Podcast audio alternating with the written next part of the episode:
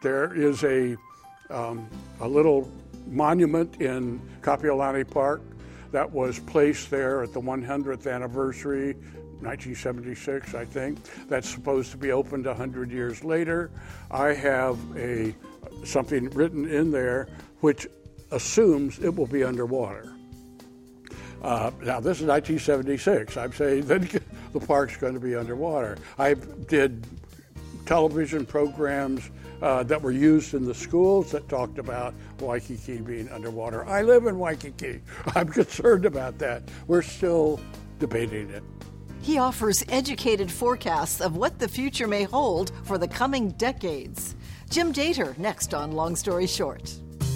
One on one, engaging conversations with some of Hawaii's most intriguing people. Long Story Short with Leslie Wilcox. Aloha, mai kakou. I'm Leslie Wilcox.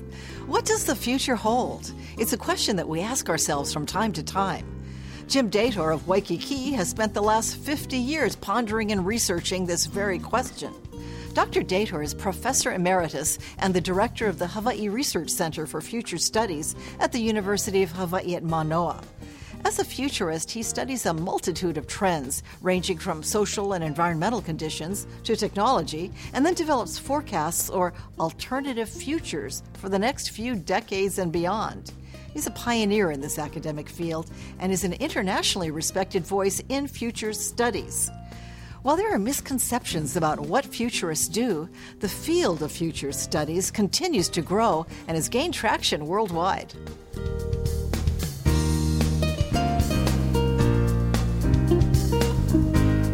I think some people confuse futurists with psychics. You get you get some jokes about, well, why didn't you predict this, Yes. Dr. Dator? That's right. I, I used to have a statement when all else fails, call a futurist. And but they call the futurist and they want that futurist to predict the future or to tell them what to do. And there are futurists that do that. There are people that call themselves futurists that do that. And they give a bad name to those of us that understand you can't allow people to think that you know what the future is. So we have a code of ethics to make sure that we're not, we can't predict what the future will be. We will engage you in a process of considering alternative futures, and you then decide to move in a certain direction. It is more of a social science than it is of a natural science but it is theoretically based. That is to say, there are understandings of the way the world works that allows you to make statements about forecasts. So I distinguish between predicting the future and forecasting alternative futures. And we still want to be able to be precise in the old scientific reductionist way. When you're familiarizing people with uh, what your alternative futures or future alternatives, it must sound pretty bizarre sometimes.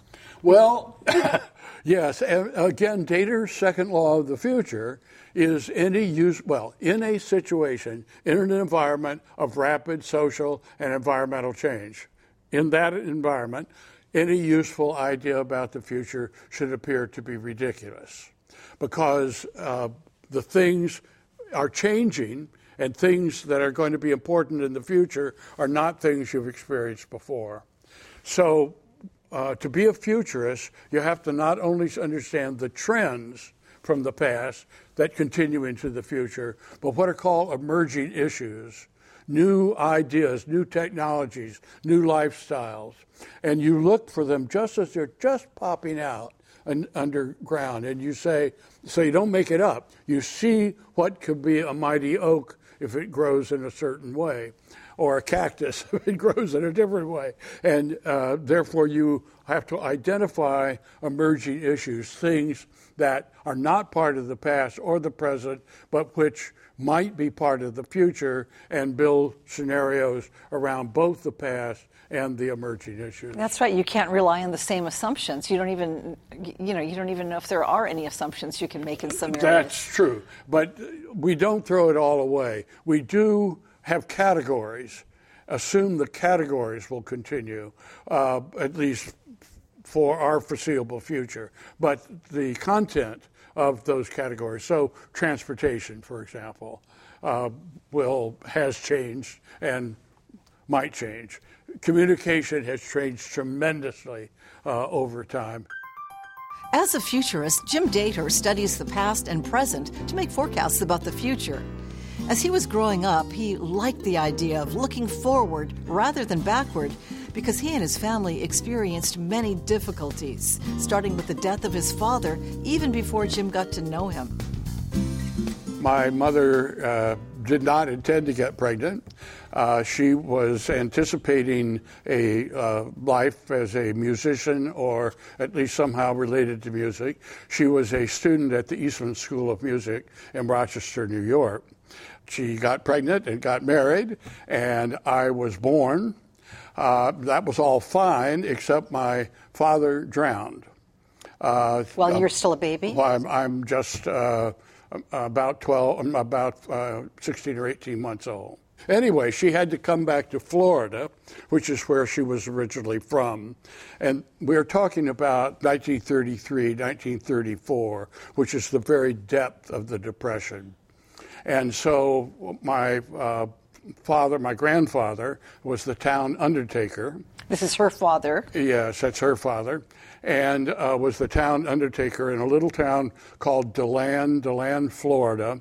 Uh, his father had been one of the pioneers that had come and uh, settled that part of uh, Florida. They were sort of fixtures in the town, having uh, the uh, furniture store and a funeral parlor uh, making the coffins for the from the furniture well, store. That seems to bode well for the, the child who now has uh, additional family. Well, people die, but they don't have money to pay for it. So he had the job of burying people, but not necessarily being paid or not necessarily being paid in cash, but in kind. So we would get pieces of furniture or silverware or other things like that. But times were very, very tough. Uh, and for me to show up um, unwanted and for the his daughter, oldest daughter, to return instead of going off to seek her fortune as she imagined, as he imagined. It's two more mouths to feed. Yeah, and so that's right, two more mouths to feed, and uh, one of them a scrawly brat, you know. More tragedy struck Jim Dator's family in DeLand, Florida during his youth. Within a period of two years, all of the adult males in the family, including his great grandfather, grandfather, and uncle, passed away suddenly dying was not only the family profession in terms of the undertaker, but all the males in the family died uh, all at once, leaving me as the only male with three females. My grandmother, my mother, her sister, my aunt were my family uh, during the time I was young. And what was your life like? Did was it a happy childhood? No, it, it was not unhappy uh, in the sense that I was well taken care of, but uh, my no one felt really happy and they didn't show. So I don't ever recall being hugged and kissed. Uh, and being told I was a good boy or anything even, like even when that. you were a young child? No. I mean, no. I, I might have been, but that's not the memory I have. I don't, and I don't recall feeling oppressed or feeling that's just the way it was. Well, you don't know what's normal, I No. suppose. But but um, did they give? They tell you um, you must have been a good student. Uh, well, but that was expected. I was expected to succeed. So uh, the things I did were never praised. That was just what Jimmy did. I had to overcome that and to learn to love other people and to love people who could love me back. And so I was sort of a, a driven kid. Uh, I was extremely popular in terms of uh, elections to things at various stages, but I never was um, a, person that had hung out with a lot of people. I was friends with everybody, but not close friends with anyone. because you hadn't had that intimate connection No, in your I nuclear had it. family. That's right, exactly right. I hated Christmas, let me put it that way, because all my friends got all these wonderful presents, which I never did. I would get literally a, a, an orange or a walnut or my uncle's refurbished uh, scooter, something like that. Um, and uh, therefore, it, it, was also the men died around Christmas time. So Christmas, which is supposed to be the big family joys time, was always sort of the saddest time. My aunt, who um, became, she joined the military also during the war, a SPAR, that's the Coast Guard, uh, which then gave her military preference, veterans preference, for a really good job in the post office. She never married, never had children. She taught me how to be a man and discovered at age 80 that she was lesbian. But in between, she never made the connection. And so I learned to be a man from this, uh, again, not loving, but matter of fact, hardworking woman. Uh, and my mother was off being a university professor and wouldn't, didn't pay much attention. My grandmother had all this personal sorrow and hardship because she had lived a fairly good middle class life and suddenly no money, no income. She had to do a lot of working uh, on her own. And uh, so people were just, we were just all expected to do our duty. Did you ever go on a walkabout to find your father's family? Well, uh, yes and no. Um, we were brought back, and I never, I never wondered. I never felt the loss of a father. In fact, if I may say, before I get directly to that, in looking back, I was always glad I didn't have a father. When I looked at other fathers and other families with fathers. Uh, I was glad that I didn't have somebody say, That's not the way we do it in this family. No one said that to me. There was no one telling me that we have to behave a certain way because this is the way the family does things. I also like my name, Dator, because it's a simple sounding name, but there's no ethnicity attached to it whatsoever. And it turns out now in this day of the internet that there are Dators dator in the Philippines. Uh, but I don't think there's any connection to that. I suspect it was something like Dieter or Datorovich or something that got uh-huh. shortened to it. But at least I never had ethnicity. I never had a father. I never had a family history. And that's one of the reasons I became a futurist, I think. Because? Because I didn't have a past that was telling me how to behave. I needed to find my own identity. As a young adult, Jim Dator continued to look forward while studying the past. He graduated with a degree in ancient and medieval history and philosophy at Stetson University in DeLand, Florida, where his mother was a professor. He then earned a PhD in political science at the American University in Washington, D.C., and briefly considered becoming a priest before deciding to center his career on teaching. My very first job as a teacher was a PhD, was to go to Japan, where I taught in a Japanese university in a college of law and politics in Japanese for six years. I encountered a group of people from a established university in Japan called Rikyo, Rikkyo Daigaku, in the Ikebukuro section of Tokyo, if you're familiar with it. Uh, and they had created a new college of law and politics in this old established university, one of the so called Big Six universities. And they wanted a new political scientist, a young political scientist, to come and bring the American style of politics to uh, that university. And they said, We'll send you to Yale to learn intensive Japanese. And so I, for uh, nine months, uh, from eight in the morning till five at night, every day, for uh, nine months, I studied oral Japanese. Uh, I didn't know how to read and write. I didn't know how to read and write anything. I just knew how to speak. Futurist Jim Dator says that his six years working and teaching in Japan was a profound experience and sparked his interest in future studies. And while I was there, I met a person who said, Jim, I want you to read this article I've written. It's called The Senior Partner, and it analyzes Japan as a civilization. And he concluded that Japan went through the same stages in the same order that the West did, uh, each one about the same length of time, and that Japan was 200 years ahead of the West. And I said, What? This is 1963, 64. Didn't we just beat them in a war? Aren't they underdeveloped? Aren't we the crown of creation? Well, I never argued or cared whether he was right about Japan. It just said, well, wait, we have these theories of moving from underdeveloped to developing to develop, but what's next? Development didn't say it then, and it doesn't say it now. It makes it act as though we're the end of history. Well, that is what made me a futurist.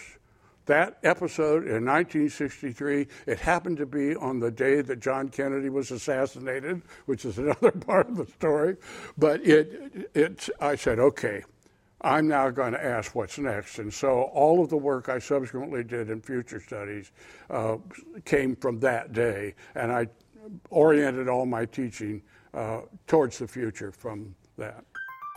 After a half dozen years in Japan, Jim Dator returned to the United States and started the first accredited future studies program in the country at Virginia Tech. In 1969, Dr. Dator came to the University of Hawaii at Manoa to teach future studies. When he arrived, he found that Hawaii was interested in futurism and had recently launched statewide activities called Hawaii 2000 that would examine the possible futures of Hawaii. When I arrived, Governor Burns and uh, Tadao Beppu and uh, David McClung and the people in the business community and the labor unions and the university had already started something called Hawaii 2000, which was a uh, activity to look 30 years ahead. I had nothing to do with it. It had already been created, but Glenn Paige, a member of the political science department, was sort of the secretary uh, of the of that, and he said, "Well, you know, we got this futurist at the university. Why don't you join the group?" And that is what really, really, beyond anything else, turned me into a futurist, because that activity, which has never been equaled anywhere in the world, never been equaled here in Hawaii.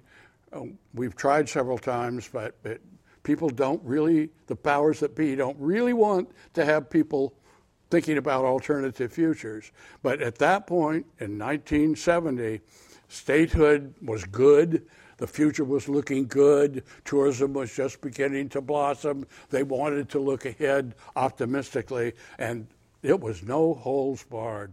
We had incredible variety of people. All islands had their own um, uh, Maui 2000, Kauai 2000, and so forth. There were uh, student groups, youth groups, uh, university groups, um, elderly groups, women's groups, uh, all sorts of different groups. I taught, if you look at the number of lectures, the number of talks I gave to groups during that time, thousands of them.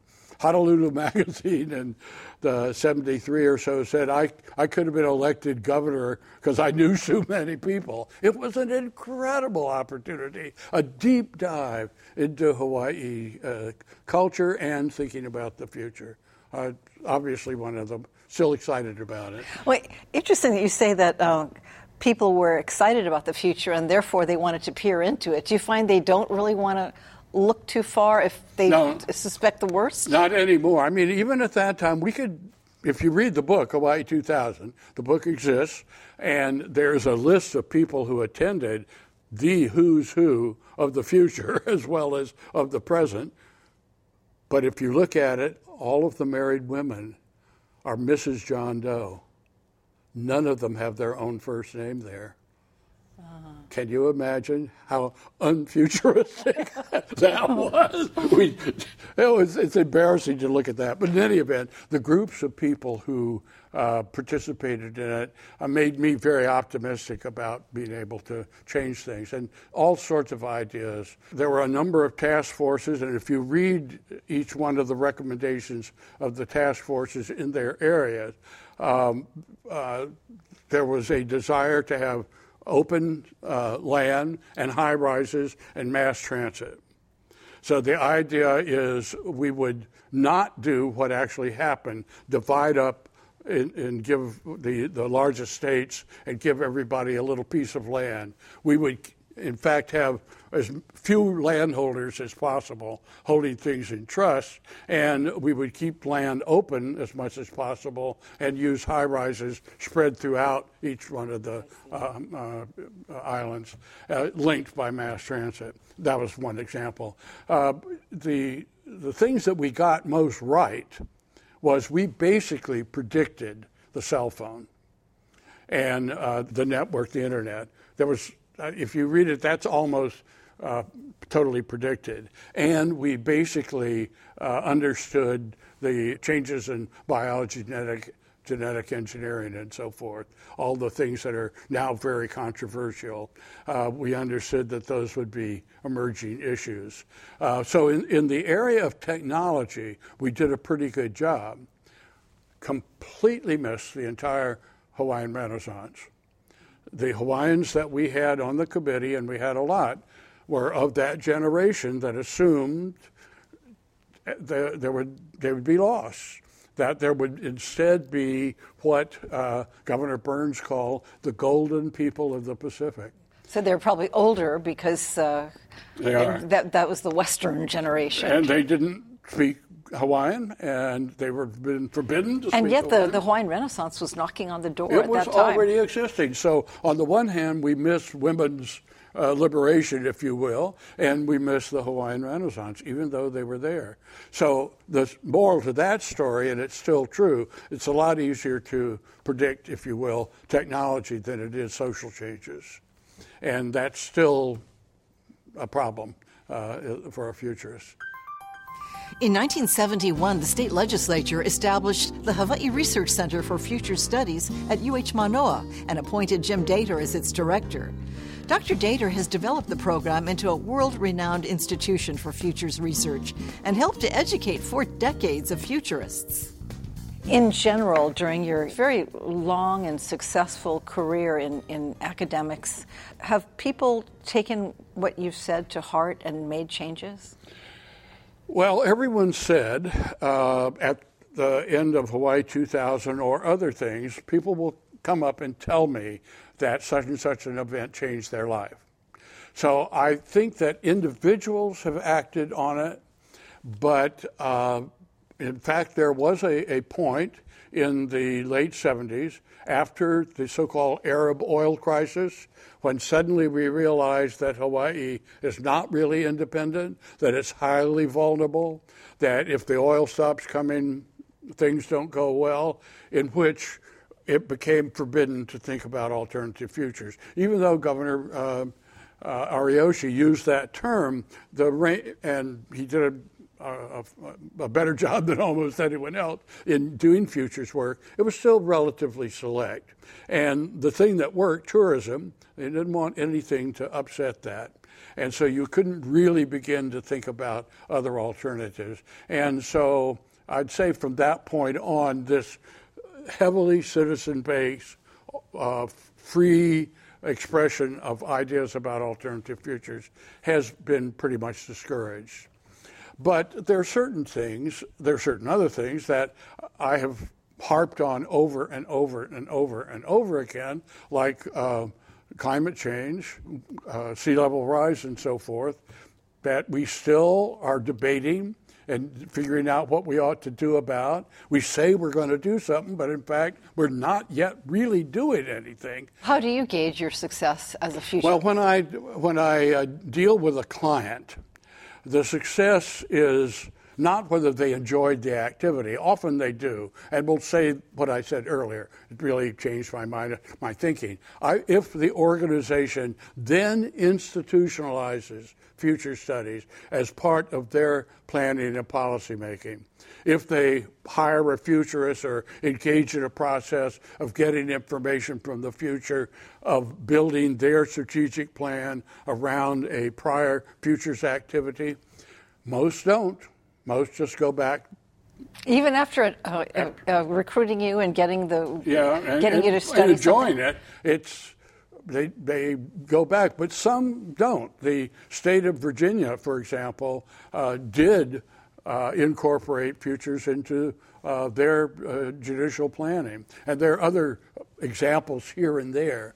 But basically, this, that's my definition. Other futurists might have other criteria. Did it make a difference in the way they did business? Did they now routinely begin to try to look ahead or not? And we haven't learned to do that as people yet. And who can blame us? We have millions of years of responding only to immediate pressures. It's in our genes, it's in our psychology, it's in our stories. Look backwards in order to understand what lies ahead.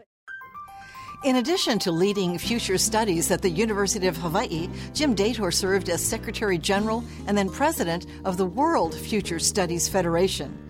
Even though he's retired, he continues to travel, teach, and consult. At the time of our conversation in late 2018, he was teaching space humanity courses at the International Space University in France and the Korea Institute for Future Studies. Mahalo to Dr. Jim Dator of Waikiki, Hawaii, and thank you for joining us for this edition of Long Story Short on PBS Hawaii. I'm Leslie Wilcox. Aloha nui futurists who are being minted now at the PhD level, how do they differ from you? Well, they're a lot smarter than I no, am. really. oh, that's really. uh, I have some fantastic students. In fact, on Saturday, I will hood my last PhD student since I've retired from uh, the University of Hawaii. Um, and he's an absolutely fantastic guy who is already doing so many wonderful things all around the world. For audio and written transcripts of all episodes of Long Story Short with Leslie Wilcox, visit pbshawaii.org. To download free podcasts of Long Story Short with Leslie Wilcox, go to the Apple iTunes Store or visit pbshawaii.org.